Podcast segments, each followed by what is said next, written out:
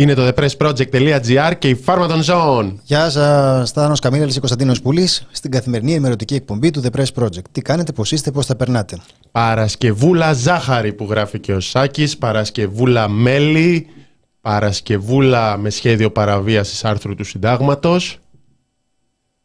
Είναι πάνω στο σχόλιο του φίλου Σάκη εδώ στο chat. Καλησπέρα. Ξεκινάνε, λέει, νωρίς για να φύγει η σφαίρα ο Πουλής. Μια χαρά τα λες, φίλε. Με τη βαλίτσα είμαι. Φοράω τις, ε, έχω τα λουριά από το σακίδιο, το ταξιδιωτικό. Το έχει αφήσει στη γωνία, παιδιά. Απλώς εδώ παίρνει κάμερα. Τις βαλίτσες, ποιο σακίδιο ταξιδιωτικό. Τι ανασκόπησάρα η χθεσινή. Να δείτε την ανασκόπηση την ε, χθεσινή. Θα έχουμε μια μικρή συνέχεια της ε, κουβέντας αυτής. Στην ε, συνέχεια της ε, εκπομπής μας και εμείς. Καθώς προσπαθούν να μας εξηγήσουν πόσο ασήμαντο είναι αυτό που έγινε. Οπότε το γράψε και ο Αρκούδος στο Twitter. Για να καταλάβετε πόσο ασήμαντο είναι αυτό που έγινε, αφιερώστε λίγο χρόνο για να δείτε τι έγινε. Λοιπόν, καλησπέρα από όπου και αν μας ακούτε, στους αγαπημένους ακροατές, ακροάτριες, είτε είστε live είτε κονσέρβα, σε όποιο σημείο του σύμπαντος και αν είστε, σε όποιο εξωτικό νησί και αν βρίσκεστε. Θα ξεκινήσουμε γρήγορα, γρήγορα, με χαλαρές ειδισούλε της επικαιρότητας, στην καθημερινότητα στη χώρα του Κυριακού Μητσοτάκη όπως το ότι ανακοινώθηκε χθες ότι σταματούν τα προγραμματισμένα χειρουργία του νοσοκομείου Πέδων Αγλαία Κυριακού.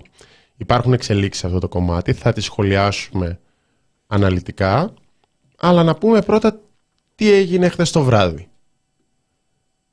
Έβγαλαν οι γιατροί του νοσοκομείου Πέδων του Αγλαία Κυριακού μία ανακοίνωση που λέει ότι από τις 12 Φεβρουαρίου τα τακτικά χειρουργεία, τα προγραμματισμένα χειρουργεία σε ένα νοσοκομείο παιδών σταματούν λόγω της υποστελέχωσης και της εξάντλησης του προσωπικού.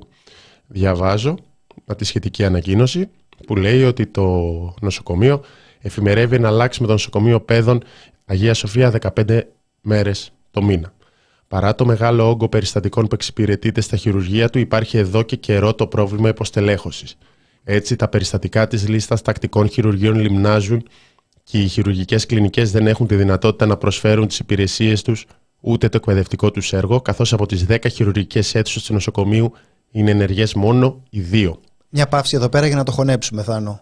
10 χειρουργικές αίθουσες, δύο λειτουργούν. Μάλιστα. Και αυτές, όπως βλέπουμε παρακάτω, λειτουργούν από γιατρούς, νοσηλευτικό προσωπικό που υπερβάλλουν αυτούς για να λειτουργούν και φτάνουν στο αμήν, αντιμετωπίζουν όπως λένε σοβαρό πρόβλημα υποστελέχωσης εδώ και αρκετούς μήνες, περισσότερο μετά τη συνταξιοδότηση δύο γιατρών και τη μία ανανέωση της σύμβασης ιδιώτη γιατρού, αναφέρουν το σχετικό ΦΕΚ, υπερεφημερεύουν κατ' επανάληψη.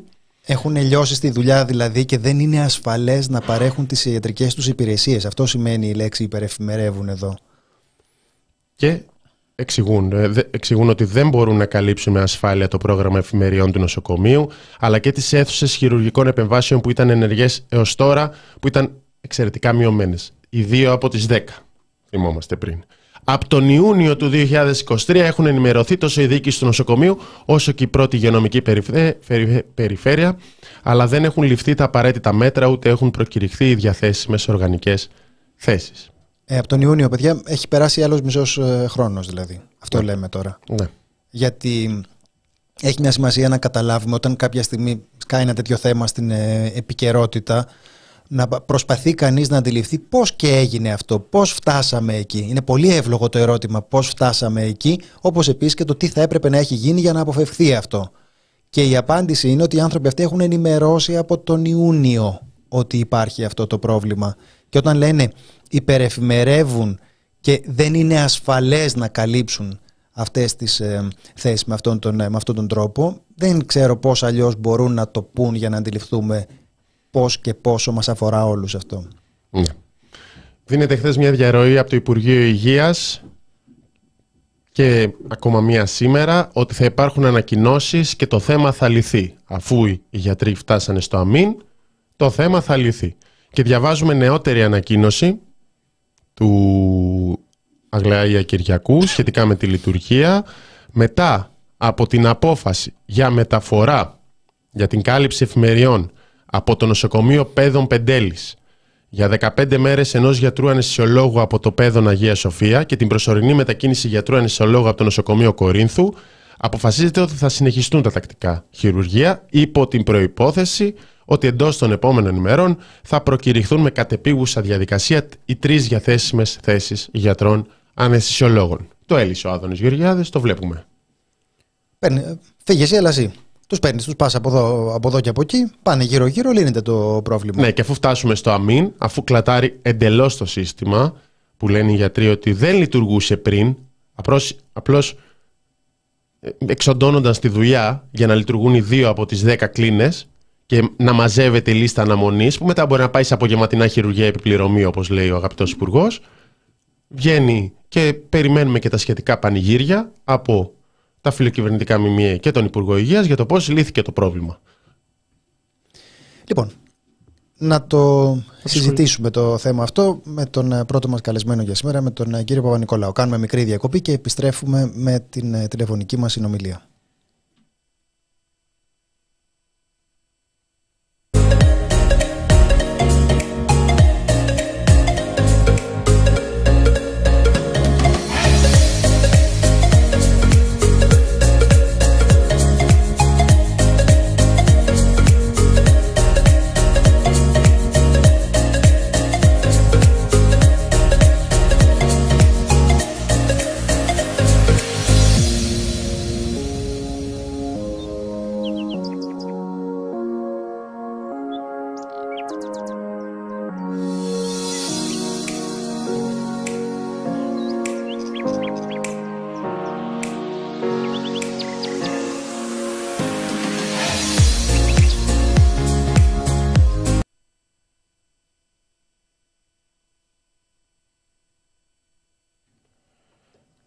Λοιπόν, όπως σας είπαμε, έχουμε στο τηλέφωνο τον Γενικό Γραμματέα της ΟΕΝΓΕ, τον κύριο Πάνο Παπα-Νικολάου. Κύριε Παπα-Νικολάου, καλησπέρα. Τα λέμε όλο και πιο συχνά. Ναι, δυστυχώς. Γιατί έπρεπε να είναι η κατάσταση λιγότερο τραγική για να μην τα λέμε τόσο συχνά. Ε, λοιπόν, θέλω να πω για το ε, συγκεκριμένο θέμα τα ακόλουθα. Έχει τεράστια ευθύνη ο κύριος Γεωργιάδης, έστω και αν είναι υπουργός μόνο 1,5 μήνα, και αυτό αποδεικνύεται από τα γεγονότα της αμήλικτης πραγματικότητας. Και δεν υπάρχει καμία δικαιολογία. Πρώτον, το πρόβλημα στο Αγία Σοφία και στο Αγλαία Κυριακού, που είναι τα δύο μεγαλύτερα παιδιατρικά νοσοκομεία της χώρας, όπως ξέρετε, έτσι, ναι. δεν είναι καινούριο. Είναι ευρέως γνωστό ήδη από το Σεπτέμβριο του 2022. Όπως θα θυμάστε, τότε ήταν ο χειρουργικός τομέας του Αγία Σοφία που είχε ανακοινώσει αναστολή των τακτικών χειρουργείων αναγκαστικά λόγω ελλείψεων αναισθησιολόγων και λοιπού προσωπικού χειρουργείου. Τότε που μαθαίναμε για λίστες που φτάναν μέχρι και 2.000 παιδιά, όπως ήταν καταγεγραμμένες Που εξακολουθούν να ισχύουν. Καλά, είναι εξωφρενικό. Ακούμε τώρα για λίστες αναμονής με τετραψήφιο νούμερο. Αυτό ήδη είναι... Ναι, που το, παιδί, που το παιδί όταν έρθει η σειρά του να χειρουργηθεί, πρώτα ο Θεός να είναι καλά, θα έχει πάει φαντάρος. Έτσι, αυτό σημαίνει αυτό. Λοιπόν, ε, ο κύριος Γεωργιάδης, γιατί έχει τεράστια ευθύνη, έστω κι αν είναι υπουργός μόνο 1,5 μήνα. Γιατί στις 30 Νοεμβρίου του 2023, ο προκάτοχος του, ο κύριος Χρυσοχοίδης, είχε δεσμευτεί επίσημα στην ΟΕΝΓΕ ότι εντός Ιανουαρίου 2024 θα προκυρήσονταν 1250 νέες θέσεις ειδικευμένων γιατρών κλάδου ΕΣΥ σε όλη τη χώρα. Αυτή τη διαδικασία μόλις ανέλαβε ο κύριος Γεωργιάδης την ανέστηλε. Άρα ενώ ήξερε τις ελλείψεις γενικά και τις συγκεκριμένες ελλείψεις συγκεκριμένα στα δύο νοσοκομεία παιδών ανέστηλε την προκήρυξη των θέσεων.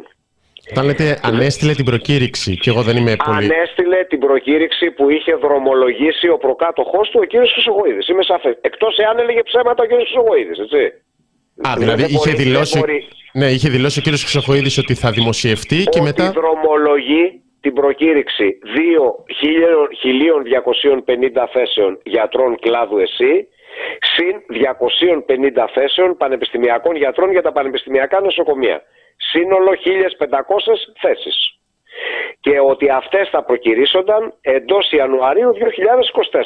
Άρα είτε έλεγε ψέματα ο κύριος Χρυσοχοίδης ή ο κύριος ε, Γεωργιάδης ανέστειλε την προκήρυξη που είχε δρομολογήσει ο κύριος Χρυσοχοίδης. Ένα από τα δύο δεν μπορεί να ισχύουν και να μην ισχύει ούτε το ένα ούτε το άλλο. Είναι σαφές αυτό έτσι. Δεύτερον,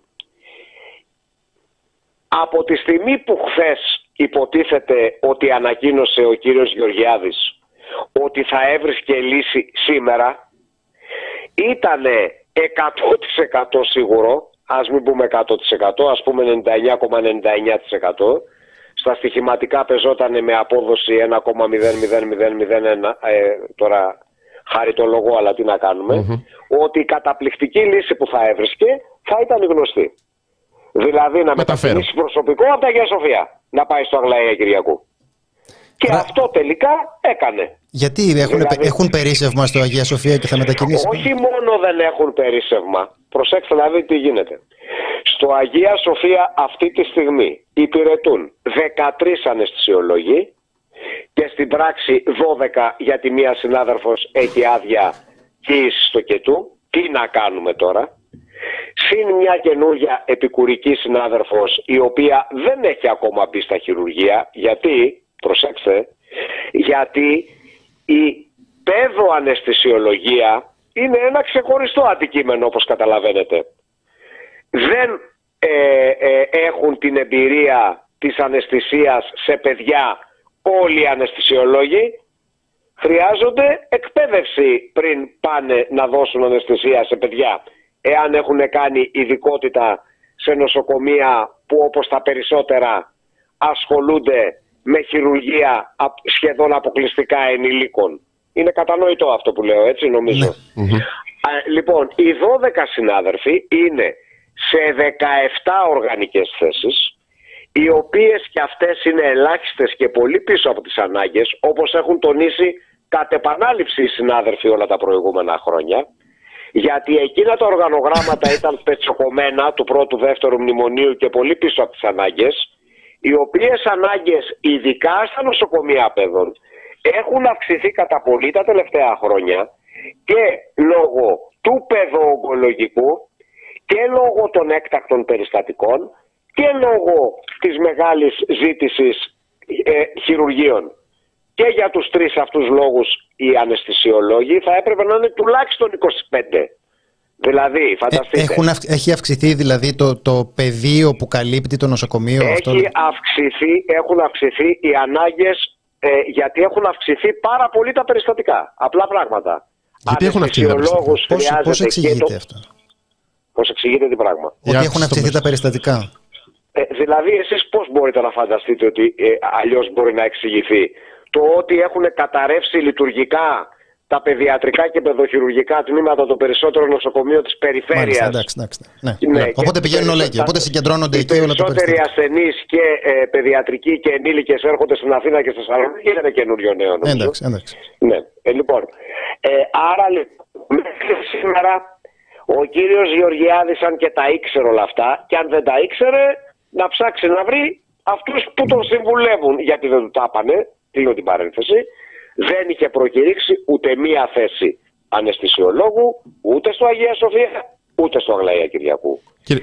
Εδέησε σήμερα μετά από όλη αυτή τη φασαρία που έγινε να, προκηρύξει, να υπογράψει την προκήρυξη τριών θέσεων για το Αγλαία Κυριακού. Και ρωτάω εγώ, έπρεπε να φτάσει η κατάσταση εκεί για να το κάνει; Έπρεπε να γίνει δημόσια ανακοίνωση όπως έγινε προχθές; Από το χειρουργικό τομέα του Αγλαία Κυριακού επίσημα ότι αναστέλει τα τακτικά χειρουργία από τις 12 του μηνός για να ευεήσει επιτέλους ο υπουργός να υπογράψει δύο-τρεις προκηρύξεις θέσεων ανεσιολόγων. Τρίτον. Καταλαβαίνουμε ότι κλάταραν. Το, το ερώτημα είναι τι, ναι, το ερώτημα τι, πρέπει να γίνει, τι λέτε εσείς ότι πρέπει να γίνει. Ναι, ναι. Μισό, ε, δώστε μου μισό λεπτό το θέμα είναι ότι τώρα όπως δυστυχώς είχαμε προβλέψει θα κλατάρει το Αγία Σοφία. Διότι από τη στιγμή που έχει αυτά τα προβλήματα και αυτές τις ελλείψεις το να μετακινήσει αναισθησιολόγους εκ των ένδων, δηλαδή από το Αγία Σοφία στο Αγλαία Κυριακού, δεν λύνεις κανένα απολύτως πρόβλημα, αλλά επιδεινώνεις το πρόβλημα γιατί δημιουργείς πρόβλημα και στο Αγία Σοφία. Είναι προσωρινή η μετακίνηση. Κάνω εγώ το συνήγορο του διαβόλου στη συγκεκριμένη περίπτωση. Είναι προσωρινή η μετακίνηση, θα σας απαντούσε κάποιος. Ναι, έχετε, έχετε μήπως ανοιχτό, λοιπόν, έχετε ανοιχτό, το, ε, έχετε ανοιχτό τον ήχο. Κύριε Παπα-Νικολάου, μήπως ναι. έχετε ανοιχτό τον ήχο, γιατί ακούω μια περίεργη επιστροφή. ότι το σταθερό μου είχατε πει για λίγο ότι μικροφωνίζει. Α, εντάξει. Τέλος πάντων, εγώ δεν ακούω κανένα μικρόφωνο. Όχι, ακού, εσείς ακούγεστε καλά. Α, OK. Okay. Ναι, ναι, ναι, λοιπόν, έλεγα λοιπόν το εξής, ότι αν είναι συνεπής ο κύριος Γεωργιάδης αυτό που λέει και που λένε οι αντίστοιχοι εκεί αρμόδιοι ότι η μετακίνηση θα είναι για 15-20 μέρες. Αυτό λένε ας πούμε. Τι σημαίνει αυτό; Ότι τις προκηρύξεις που έκαναν θα τις κάνουν τη διαδικασία πραγματικά fast track όπως είχε δεσμευτεί ο κύριος Σοχοίδης θα γίνουν αυτές οι διαδικασίες fast track και θα έχουν τελειώσει σε 20 μέρες. Εσείς το πιστεύετε αυτό; Εγώ δεν το πιστεύω καθόλου. Και εγώ πιστεύω ότι ζούμε στη χώρα του ουδέν μονιμότερων του προσωρινού. Τέλος πάντων, τελευταίο. Αυτά όλα συμβαίνουν παντού. Προσέξτε να δείτε τι γίνεται στα μεγάλα νοσοκομεία που έχουν κυρίως περιστατικά ενηλίκων τώρα. Παράδειγμα, το νοσοκομείο της Νίκαιας είναι το μεγαλύτερο νοσοκομείο της χώρας αυτή τη στιγμή σε αριθμό εξυπηρέτησης έκτακτων περιστατικών σύμφωνα με τα επίσημα στοιχεία του ίδιου του Υπουργείου Υγείας. Σωστά. Προσέξτε, από τις 10 χειρουργικές αίθουσες λειτουργούσαν καθημερινά μόνο οι 7 λόγω έλλειψης, ακούστε, όχι αναισθησιολόγων, γιατί δεν έχουμε ακόμα έλλειψη αναισθησιολόγων, μπορεί να έχουμε σε λίγο, αλλά έλλειψης νοσηλευτικού προσωπικού. Γι' αυτό λέω δεν υπάρχει καμία δικαιολογία. Δεν μπορεί να ισχυριστεί με τίποτα ο κύριος Γεωργιάδης και συνολικά η κυβέρνηση ότι δεν βρίσκει νοσηλευτικό προσωπικό να προσλάβει. Απόδειξη. Πριν από 15 μέρες διαπιστώσαμε ότι στον κυλιόμενο πίνακα της δεύτερης υγειονομικής περιφέρειας υπήρχαν 10 αιτήσεις νοσηλευτών, 6 πι και 4 ταφ οι οποίοι ζητούσαν να διοριστούν έστω ως επικουρικοί, ούτε καν ως μόνιμοι αρνήθηκαν να προσλάβουν έστω τους τρεις-τέσσερις έστω ως επικουρικούς με αποτέλεσμα οι αρμόδιοι του νοσοκομείου να αναγκαστούν να κάνουν κι άλλη μείωση στις διαθέσιμες καθημερινά χειρουργικές αίθουσες. Από 7 στις 10 να τις μειώσουν στις 6 στις 10. Και μετά μπορεί, να, πάει στις, ναι, ναι. μετά μπορεί να πάει στις 2 στις 10. Ναι, ακούστε, απαντήσεις κοροϊδίας. Στο ερώτημα γιατί δεν προσλαμβάνετε έστω τρει-τέσσερι επικουρικούς νοσηλευτές, η δεύτερη είπε έλεγε δεν μας αφήνει το Υπουργείο Υγείας. Το Υπουργείο Υγείας έλεγε δεν μας αφήνει και λέει δεν μας αφήνει το Υπουργείο Οικονομικών. Το Υπουργείο Οικονομικών έλεγε και λέει κρατηθείτε δεν μας αφήνει το Υπουργείο Εσωτερικών. Δηλαδή για να υπογράψουν την πρόσληψη έστω δύο-τριών επικουρικών νοσηλευτών μας λένε ότι χρειάζεται να υπογράψει και η κυρία Γεραμέως. Άρα έχουν κάνει γενικό απαγορευτικό εδώ και 1,5 μήνα σε όλες τις προσλήψεις, έστω και επικουρικού προσωπικού, και το κερασάκι στην τούρτα ποιο είναι μέσα σε όλα αυτά. Να περιδιαβαίνει κάθε μέρα ο κύριος Γεωργιάδης στα κανάλια και τα ραδιόφωνα για να διαφημίζει τι, προσέξτε, τα απογευματινά επιπληρωμή χειρουργία. Υπάρχει και ερώτηση, πώς θα τα κάνεις αυτό το χάλι; να ρωτάτε. Κοιτάξτε, εγώ δεν έχω βγάλει άκρη με αυτά που λέει ο κύριος Υπουργός. Προσέξτε. Τη μία μέρα λέει ότι τι θα πληρώνουν σιγά τα αυγά. 3.000 ευρώ από την τσέπη τους θα πληρώνουν. Το θεωρεί πολύ μικρό ποσό. Για τους ασθενείς θα πληρώνουν από την τσέπη τους.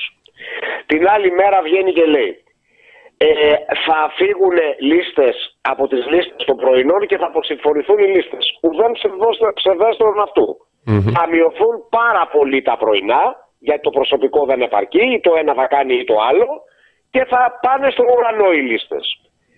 Ο, ο ίδιος λέει, λέει, ότι θα τα παρακολουθούν με ηλεκτρονικό σύστημα τα, Καλά. ε, αν, εννοεί, αν εννοεί την πρόσφατη κοινή υπουργική απόφαση περί ενιαίας λίστας χειρουργείων που δεν έχει καμία άμεση σχέση με αυτό το θέμα, Έχω και εκεί πολλά να του πω.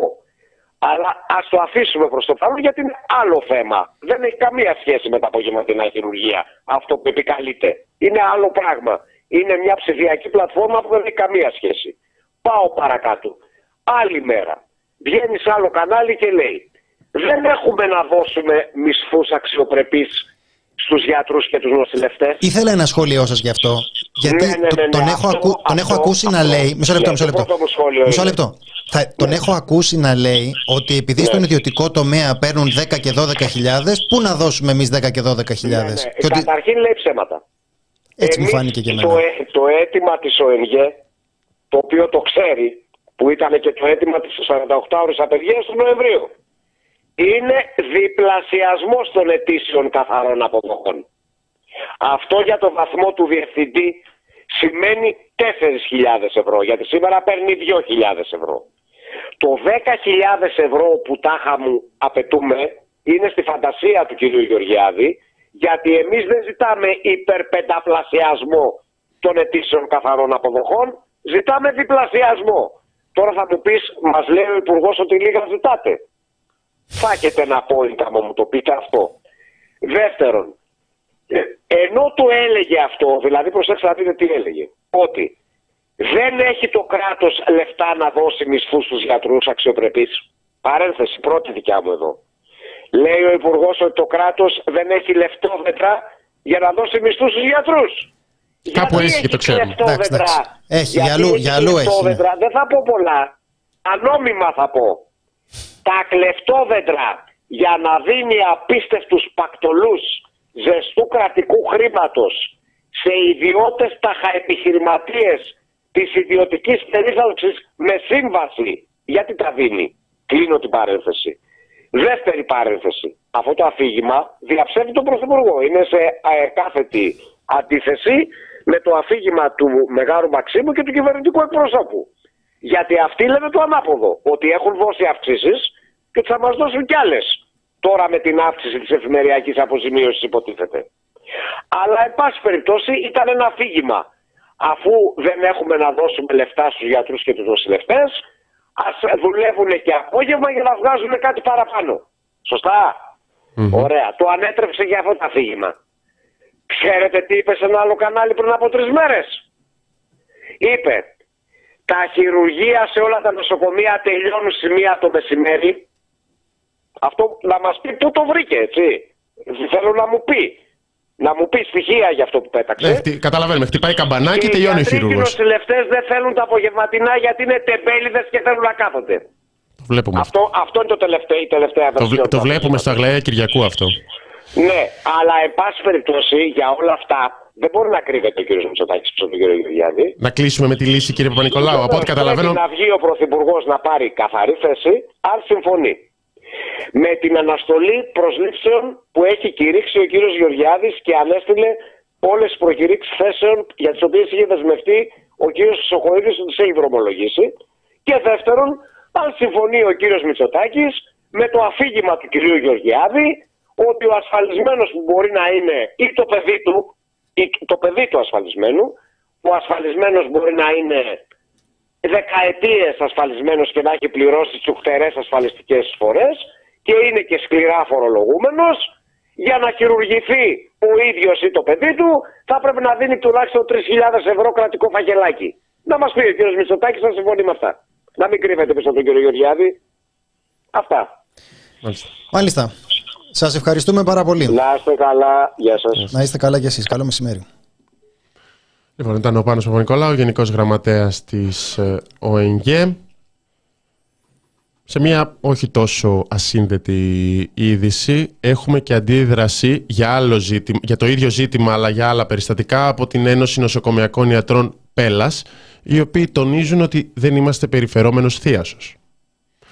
Αφορά κυρίως το νοσοκομείο των Γιαννιτσών ε, και η Ένωση τονίζει ότι οι μεταφορές αναισθησιολόγων οδηγεί στη διάλυση το αναισθησιολογικό τμήμα του νοσοκομείου Γιάννητσών. Η διοίκηση, όπως λέει, του Γενικού Νοσοκομείου Πέλας δυναμητίζει τη λειτουργία του αναισθησιολογικού τμήματος του νοσοκομείου Γιάννητσών και κατ' επέκταση τη λειτουργία ολόκληρη του νοσοκομείου, αφού το αναισθησιολογικό αποτελεί ακρογωνιαίο λίθο κάθε νοσοκομείου.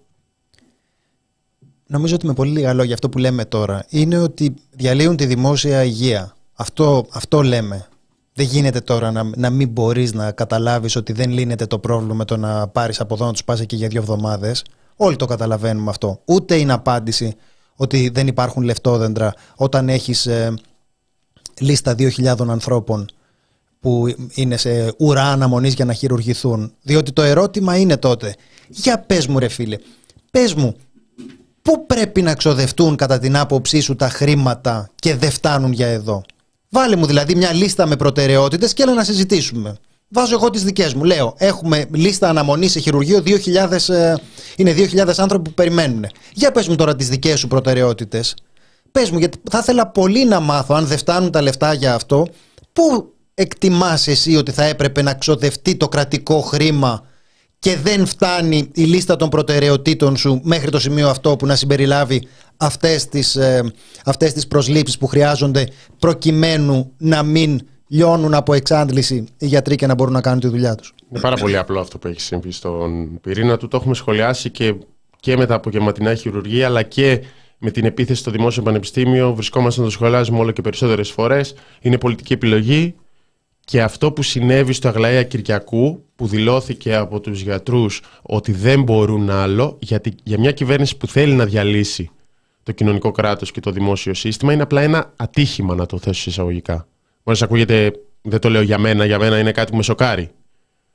Για τον, τον Κωνσταντίνο επίσης. Εσάς πολλές και πολλούς επίσης. Γιατί η κυβέρνηση είναι απλά ένα ατυχηματάκι. Κάτσε να τον μπαλώσουμε να κάνουμε μια προκήρυξη, να υποσχεθούμε για μια προκήρυξη τριών γιατρών, να μεταφέρουμε ένα γιατρό από εδώ, ένα γιατρό από εκεί και όταν, αν δεν αντέξουν άλλο οι γιατροί π.χ. στο Αγία Σοφία, βλέπουμε. Δηλαδή ο σκοπός είναι να λειτουργεί, να υπολειτουργεί το δημόσιο σύστημα. Αν καταρρεύσει εντελώς, δηλαδή αν σταματήσει και πει παιδιά το κλείνω, δεν μπορώ, δεν γίνεται, θα υπάρξουν αντιδράσεις.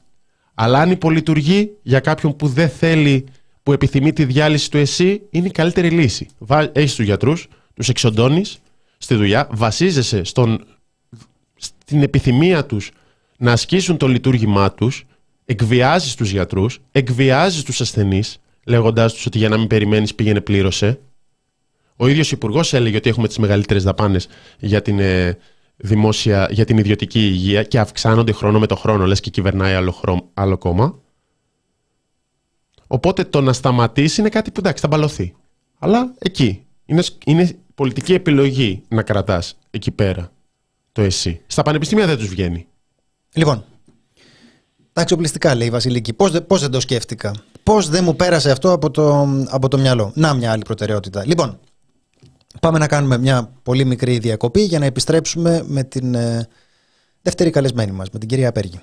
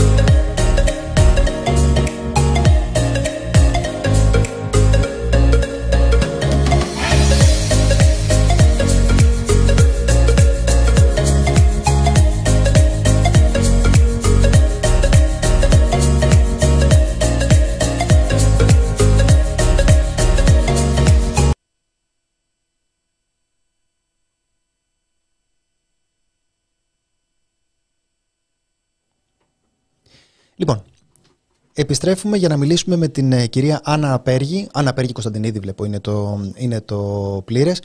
Ε, είναι πρόεδρος του Σωματείου Υποστήριξης Διεμφυλικών. Βλέπω εδώ στο, στο υπόμνημα που, κατατε, που καταθέσατε στο Κοινοβούλιο, βλέπω ένα πιο πλούσιο βιογραφικό, για να μην τα πείτε εσείς, θα τα, θα τα πω εγώ, μια που δεν τα, δεν τα είχατε. Είναι ειδική σύμβουλος εμπειρογνώμονας θεμάτων ΛΟΑΤΚΙ και ισότητας και diversity. Πρόεδρος του Σωματείου Υποστήριξης Διεμφυλικών που το είπαμε.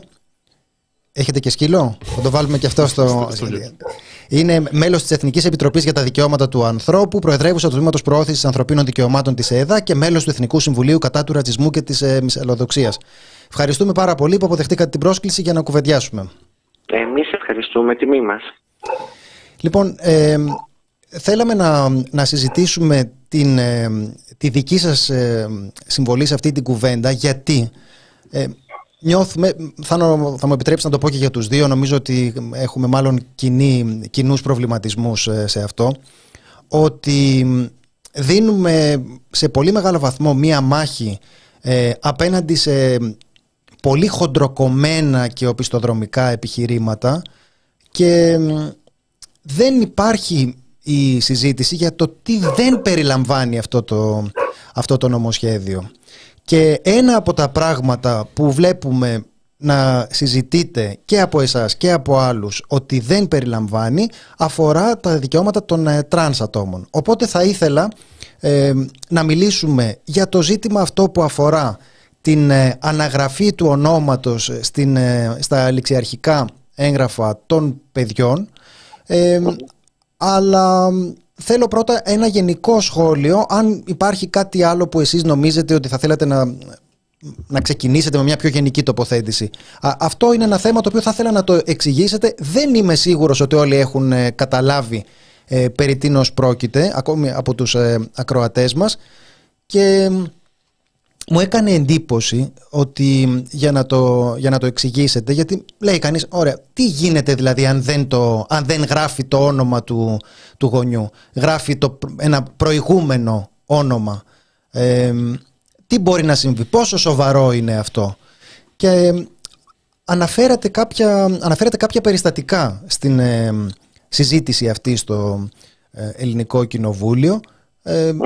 Μιλήσατε δηλαδή ε, λοιπόν, να σας αφήσω να τα πείτε, mm-hmm. να τα πείτε εσείς, αλλά απλώς λέω ότι με ενδιαφέρει πάρα πολύ γιατί δεν είμαι σίγουρος ότι ε, αν κανείς δεν είναι εξοικειωμένος με το ζήτημα, μπορεί να αντιληφθεί για ποιο λόγο είναι τόσο σοβαρό. Για ποιο λόγο επιμένετε σε αυτό, τι πόση βαρύτητα μπορεί να έχει αυτό. Επειδή τώρα αυτό δεν, δεν θέλω να μιλήσω όλο, έχω μιλήσει ήδη πολύ. Είναι μια έκφραση προνομίου. Εμένα δεν με έχει πειράξει ποτέ, δεν με, δεν με έχει ενοχλήσει κανείς για το τι γράφει και τι δεν γράφει η ταυτότητά μου.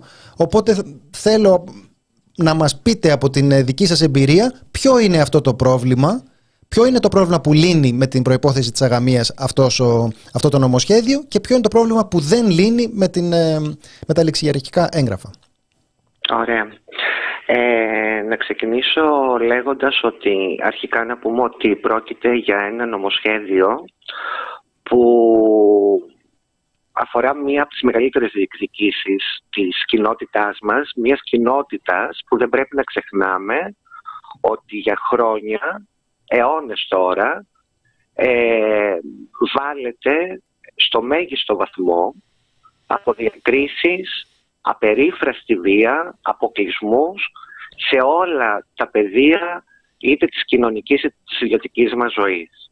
Ε, Οπότε όπως καταλαβαίνετε έχουμε να κάνουμε με την πιο ευάλωτη ομάδα ανθρώπων και οφείλουμε να είμαστε ε, όχι μία φορά αλλά εκατό φορές πιο προσεκτικές και προσεκτικοί. Όταν μιλάμε για ανθρώπους ε, που έχουν υποστεί ε, καθημερινά, που, που, που δέχονται βία καθημερινά, καθημερινά. Και με μόνο λόγο είτε το σεξουαλικό τους προσανατολισμό ή την έκφραση, την ταυτότητα του φίλου τους. Ε, η δική μας η θέση για το πώς θα έπρεπε να είναι το νομοσχέδιο είναι ξεκάθαρη ε, και δεν είναι άλλη, ξέρετε, ακριβώς από αυτή που αναφέρεται και στο ίδιο μας το Σύνταγμα. Δηλαδή τι, ότι όλοι οι πολίτες της χώρας μας ε, θα πρέπει να είναι ίσοι, να, απολαμβάνουν ε, ισότιμα δικαιώματα και να τα απολαμβάνουν και ανεμπόδιστα.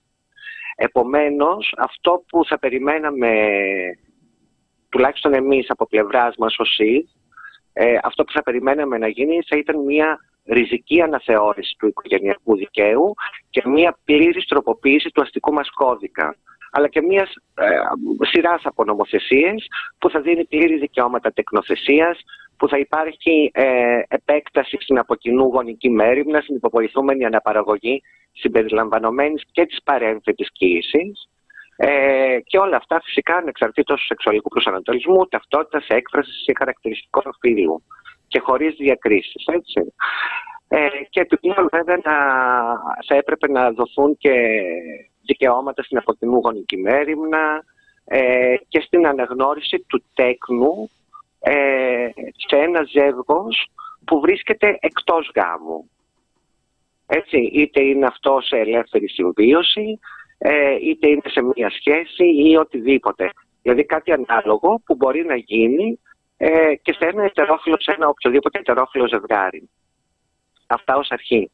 Ε, όπως είπατε και, στην, και εσείς στην εισαγωγή που κάνατε, ένα από τα τεράστια κενά που υπάρχουν στο νομοσχέδιο που... Θέλω, θέλω, να μου κάνετε, θέλω να μου κάνετε μία χάρη να μην γέρνετε να έρθετε λίγο προς την πλευρά του τηλεφώνου γιατί μου φεύγετε, από, το, ναι. φεύγετε από το κάδρο. Ωραία. Ζητώ συγγνώμη για τη διακοπή. Πείτε μας. Ωραία. Ε, ένα από τα μεγάλα κενά λοιπόν που υπάρχουν ε, σε αυτό το νομοσχέδιο που έφερε ο Υπουργός Επικρατείας, ο κ. Κέρτσος, είναι ότι ενώ στην αρχή είχαμε ακούσει, ξέρετε, και από τον ίδιο τον Πρωθυπουργό, κατά τη συνέντευξή του να λέει ότι ε, κύριο μέλημα θα είναι η αναγνώριση των ήδη υπάρχοντων παιδιών, αυτό που είδαμε είναι ότι στο άρθρο 14 ενώ τροποποιεί το, ε, την προϋπόθεση αγαμίας που υπήρχε στο νόμο 4491 της νομικής αναγνώρισης ταυτότητας φύλου για τα τρανς πρόσωπα, που δεν θα μπορούσε να γίνει και διαφορετικά, υπό την έννοια ότι τώρα θα αναγνωριστεί ο γάμος των ομόφυλων ζευγαριών. Γι' αυτό το 17, το 17 τότε υπήρχε αυτή η προϋπόθεση.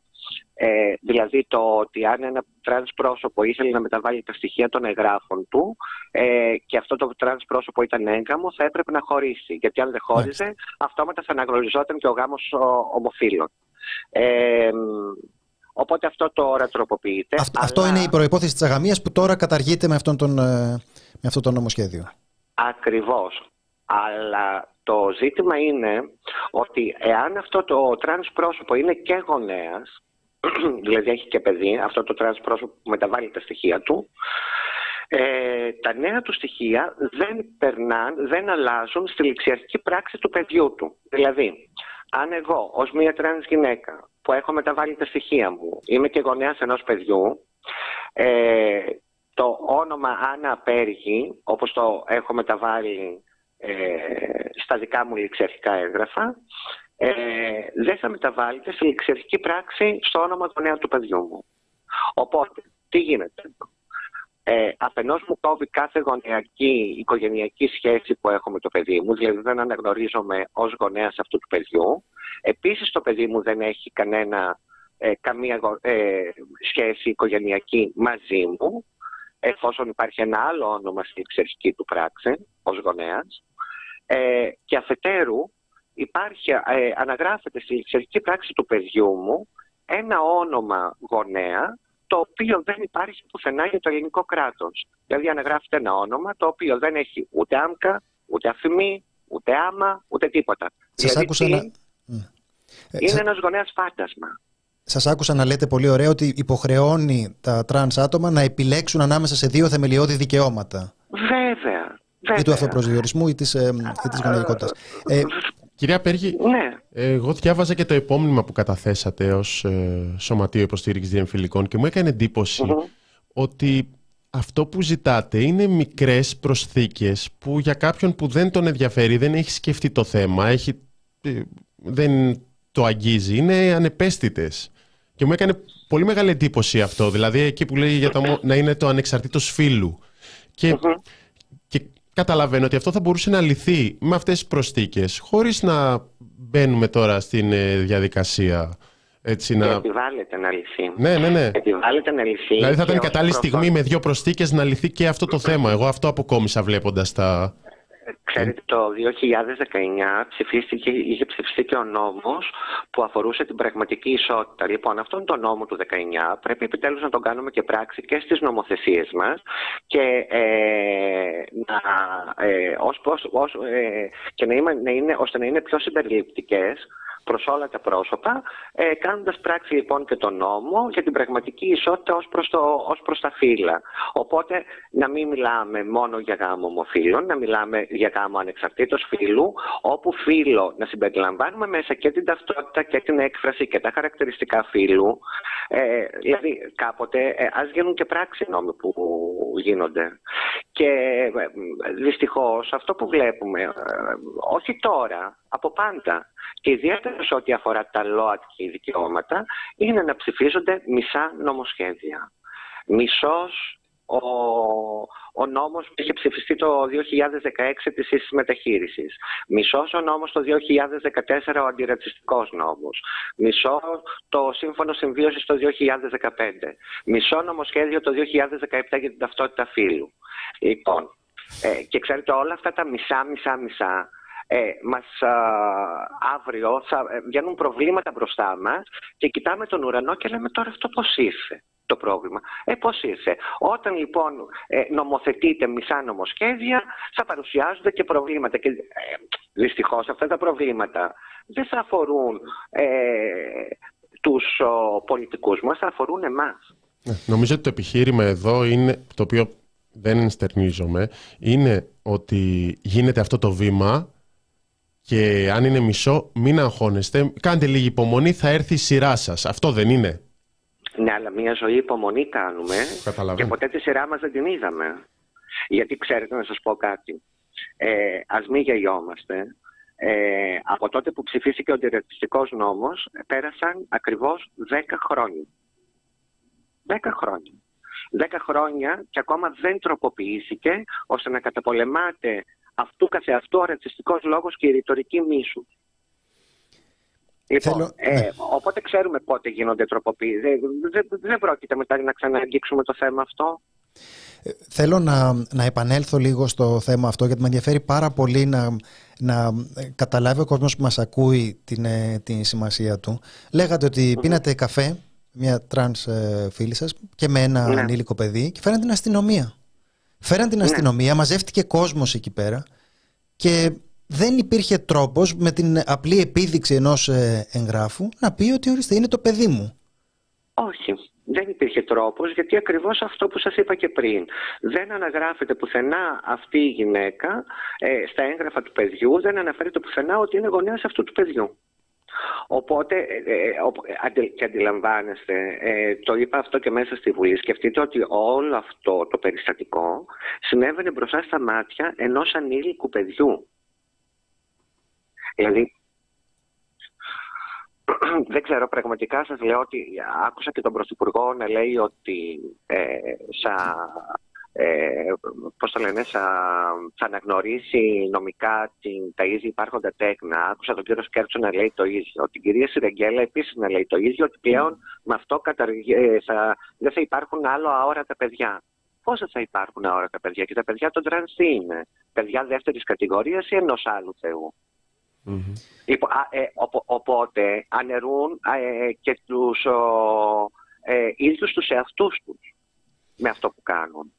Αυτό πρέπει να τροποποιήσει. Πρέπει να βρουν τρόπο ώστε αυτό εδώ το θέμα να λυθεί.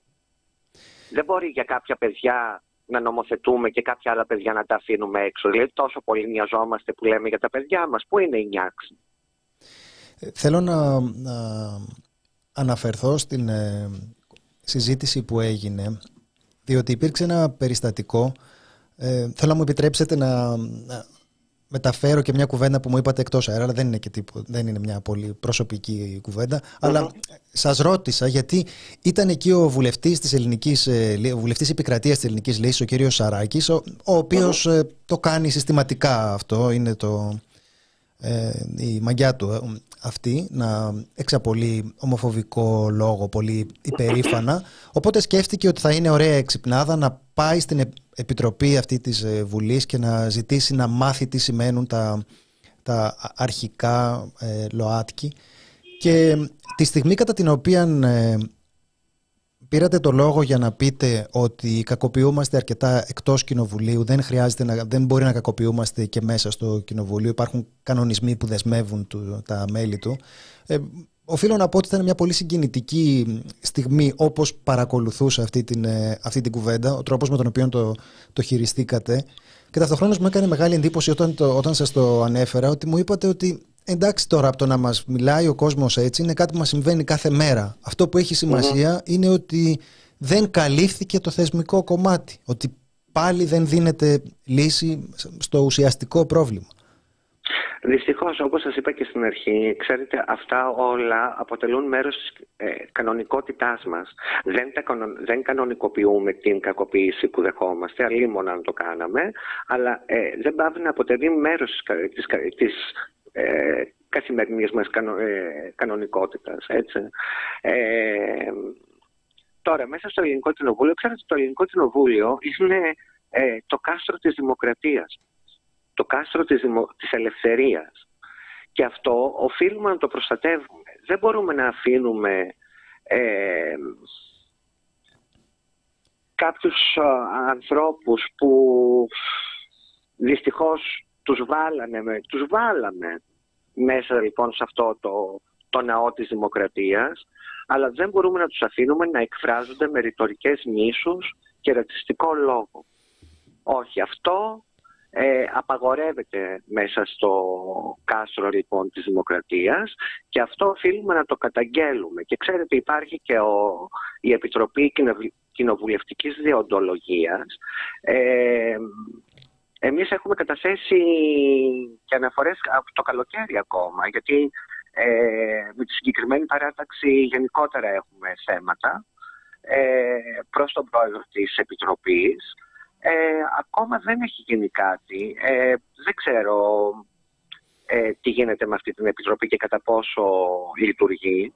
Ε, εμείς θα ξαναδινοχλήσουμε βέβαια, αλλά Ελπίζω αυτή η Επιτροπή, λοιπόν, τα μέλη αυτής της Επιτροπής λίγο να, να ξυπνήσουν. Γιατί αυτή τη στιγμή μάλλον βρίσκονται σε χειμερή ανάρκη. Ε, υπάρχει κάτι άλλο που θα θέλατε να συμπληρώσετε πριν να, πριν να κλείσουμε ως ένα γενικό σχόλιο για, τον, ε, για το νομοσχέδιο που συζητείτε αυτή τη στιγμή; Είναι να, να θυμίσουμε ότι είναι να ψηφιστεί την ε, ερχόμενη εβδομάδα και νομίζω ότι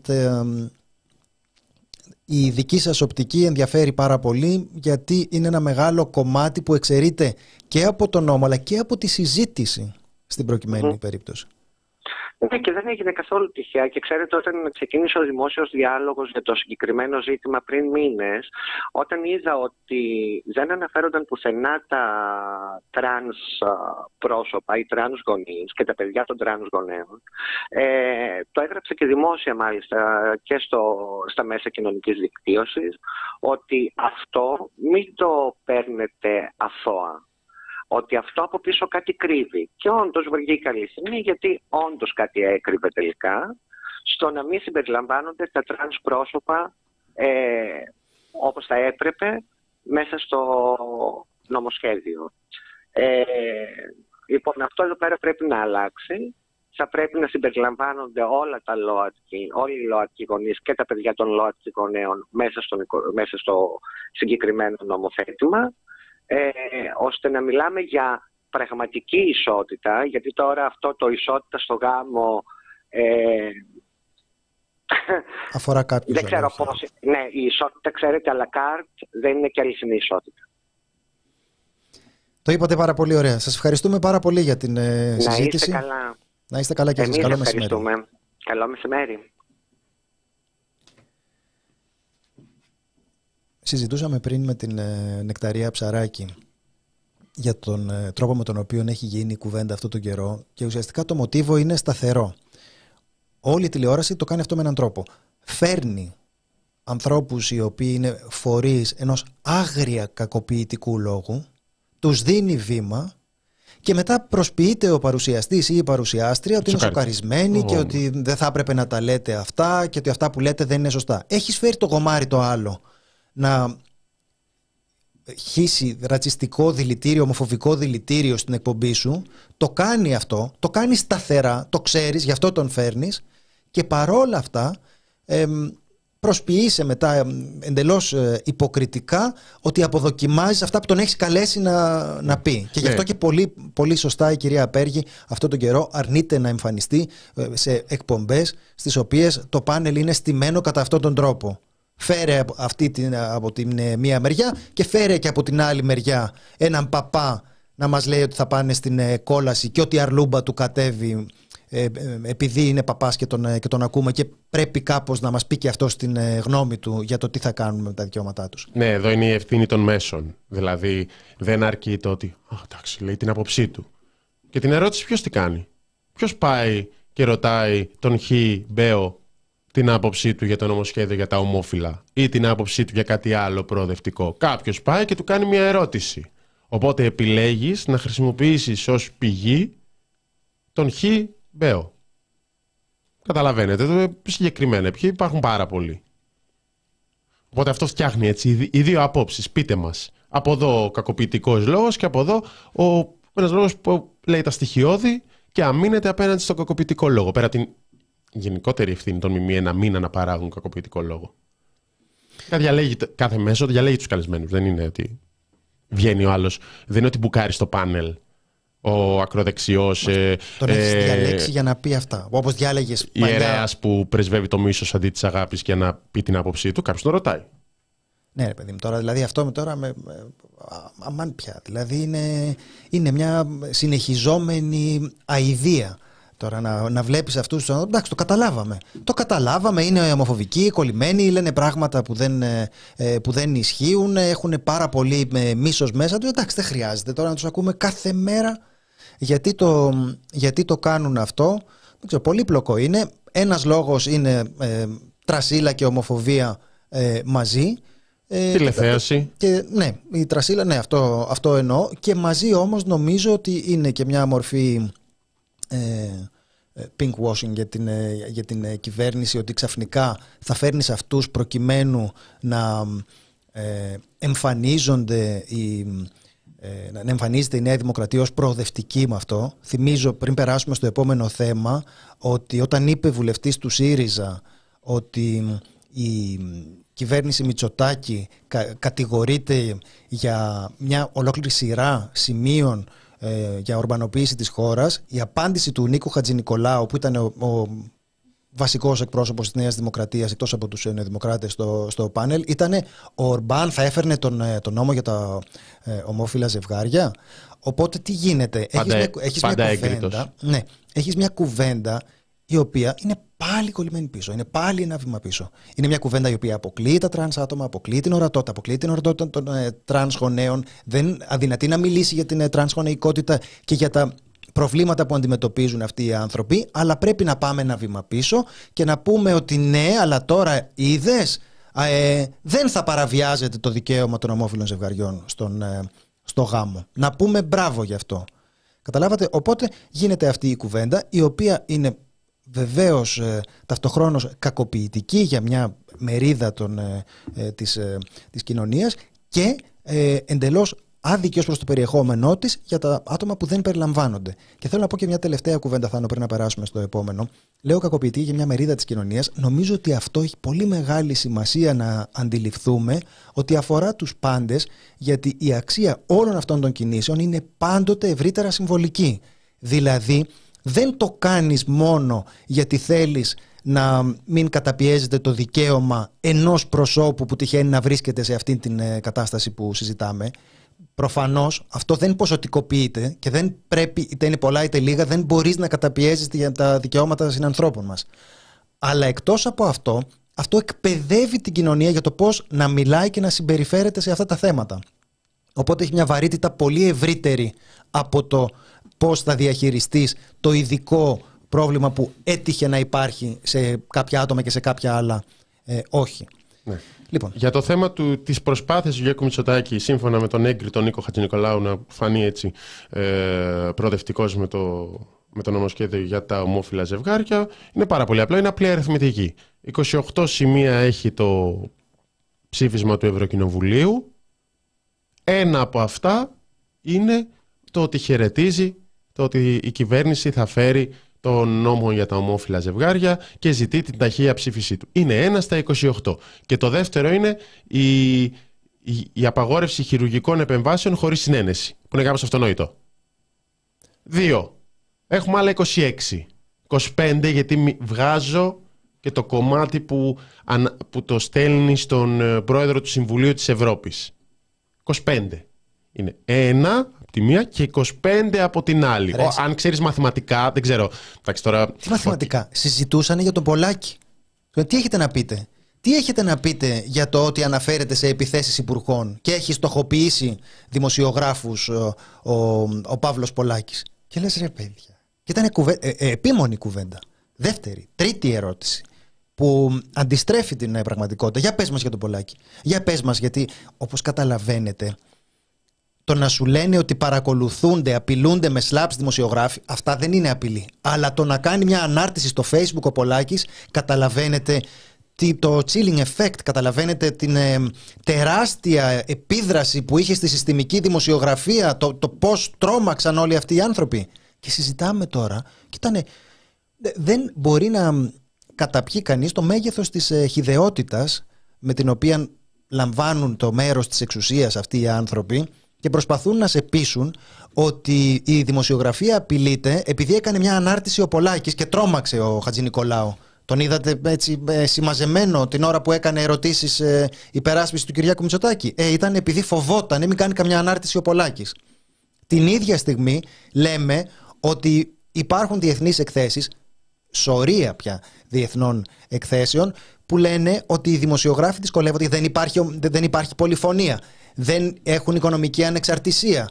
Δεν λένε όλοι τα ίδια, υπάρχει απόλυτος έλεγχος. Τα μέσα ανήκουν σε μια χούφτα ολιγάρχες.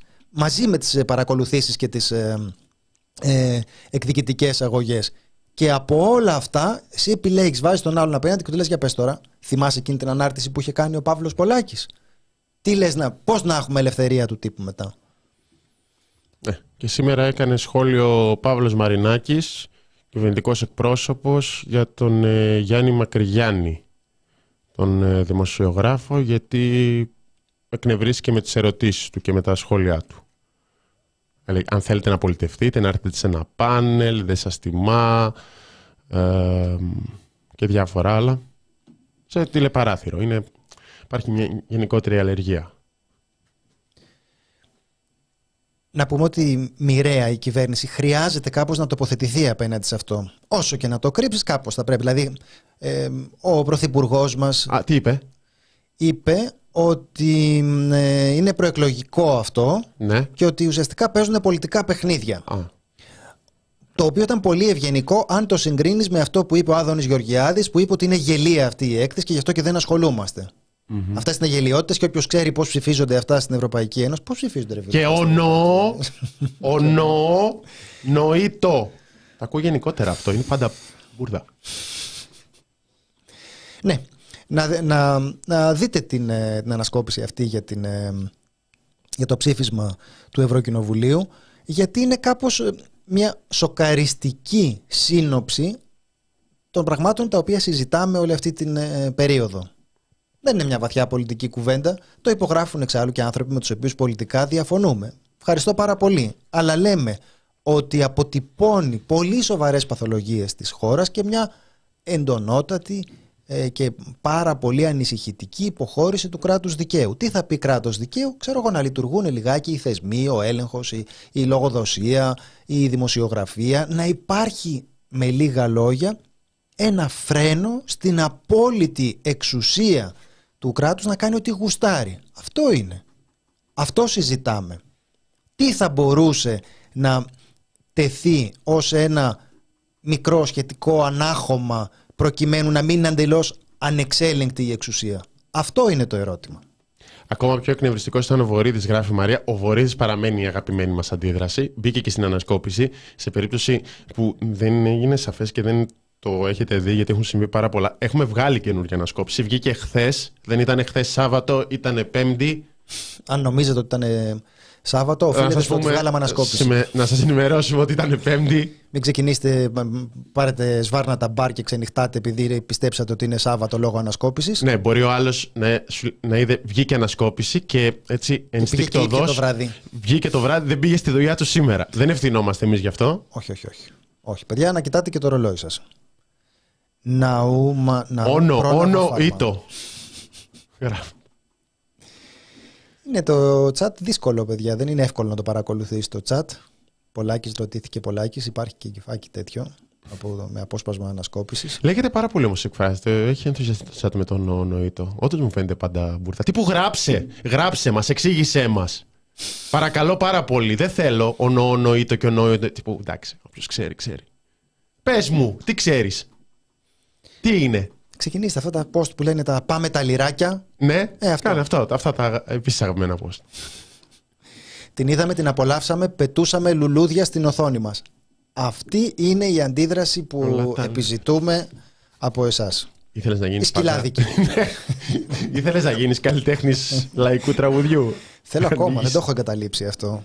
Αλλά λα, λαϊκού τώρα μπουζούκια, τέτοια να, να, να ανοίγουν σαμπάνιες δηλαδή, Εντάξει, να πετάνε λουλούδια και τέτοια. Βγήκες και λίγο πιο λαϊκός. Δηλαδή είσαι με το πουκάμισο, μαζεμένα τα μανίκια εκεί πέρα. Καλησπέρα, καλή βραδιά, ήρθαμε. Τι να πω, φροντι, είναι η κρίση των 50, Θάνο. Θα γίνω 51 τώρα σε λίγο, καταλαβαίνεις. Ο άνθρωπος αρχίζει και έχει διάφορα που πρέπει να αντιμετωπίσει. Ωραία είναι να νομίζεις ότι είναι Σάββατο και να είναι Παρασκευή.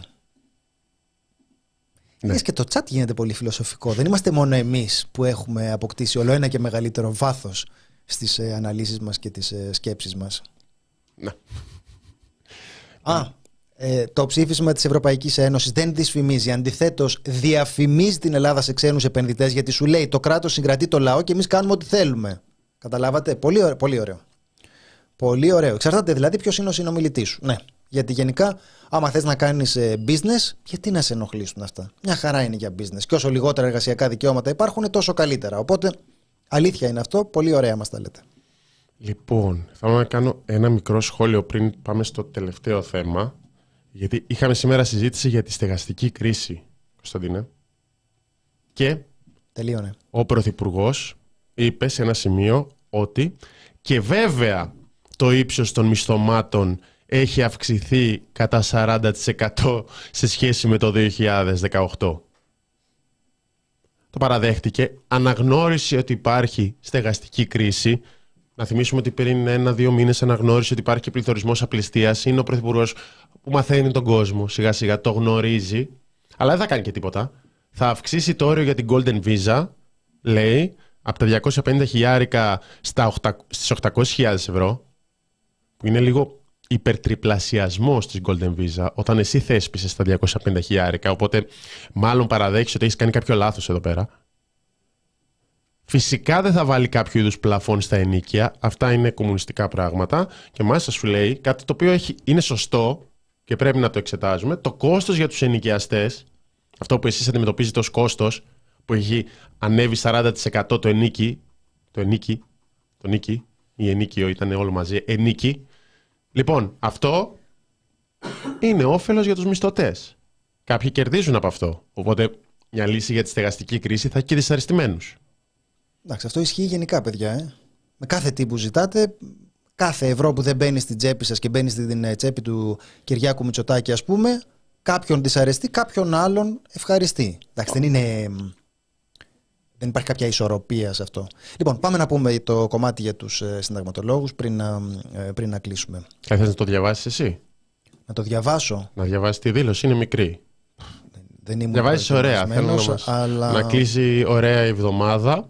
Να κλείσει με την δήλωση των 8 συνταγματολόγων που κρίνουν αντισυνταγματικές τις διατάξεις για τα ιδιωτικά πανεπιστήμια. Και μάλιστα, όπως λένε, ότι στην κρίση τους αυτή η κρίση τους αυτή δεν έχει να κάνει με την πολιτική τους άποψη για το θέμα των ιδιωτικών πανεπιστημίων. είναι η επιστημονική τους κρίση. Είναι 8 συνταγματολόγοι, καθηγητές συνταγματικού δικαίου σε διάφορα πανεπιστήμια που έκαναν μια κοινή δήλωση και εξηγούν, σημειώνουν, καταγγέλουν, όπως θέλετε επίθετο, ότι παραβιάζεται αυτό που όλοι διαβάζουμε στο άρθρο 16. Με αφορμή ορισμένες γνωμοδοτήσεις και τοποθετήσεις συναδέλφων που είδαν πρόσφατα το φως της δημοσιότητας, έχει δημιουργηθεί εντύπωση ότι η πλειονότητα των καθηγητών συνταγματικού δικαίου τάσεται αναφανδόν υπέρ της συνταγματικότητας των κυβερνητικών σχεδίων για τη λειτουργία ιδιωτικών πανεπιστημίων στη χώρα μας. Αισθανόμαστε λοιπόν την ανάγκη να δηλώσουμε ότι κάτι τέτοιο δεν ισχύει. Στο άρθρο 16 του Συντάγματος προβλέπεται ρητά ότι η ανώτατη εκπαίδευση παρέχεται αποκλειστικά από νομικά πρόσωπα δημοσίου δικαίου με πλήρη αυτοδιοίκηση, ότι οι καθηγητές τους είναι δημόσιοι λειτουργοί και ότι η σύσταση ανώτατων σχολών από ιδιώτες απαγορεύεται. Κατά τη γνώμη μας, η ρητή αυτή απαγόρευση δεν μπορεί να παρακαμφθεί με βάση μια σύμφωνη με το Ευρωπαϊκό Ενωσιακό Δίκαιο ερμηνεία του Συντάγματος. Και ακούστε τι λέει εδώ. Άλλωστε η Ελλάδα, πολύ απλό επιχείρημα, εγώ δεν το είχα σκεφτεί, αλλά δεν είμαι και συνταγματολόγος η Ελλάδα ούτε έχει καταδικαστεί ποτέ από το Δικαστήριο της Ευρωπαϊκής Ένωσης για παραβίαση του ενωσιακού δικαίου εξαιτίας της απαγόρευσης λειτουργίας ιδιωτικών πανεπιστημίων, ούτε καν έχει παραπεμφθεί από την Ευρωπαϊκή Ένωση στο δικαστήριο.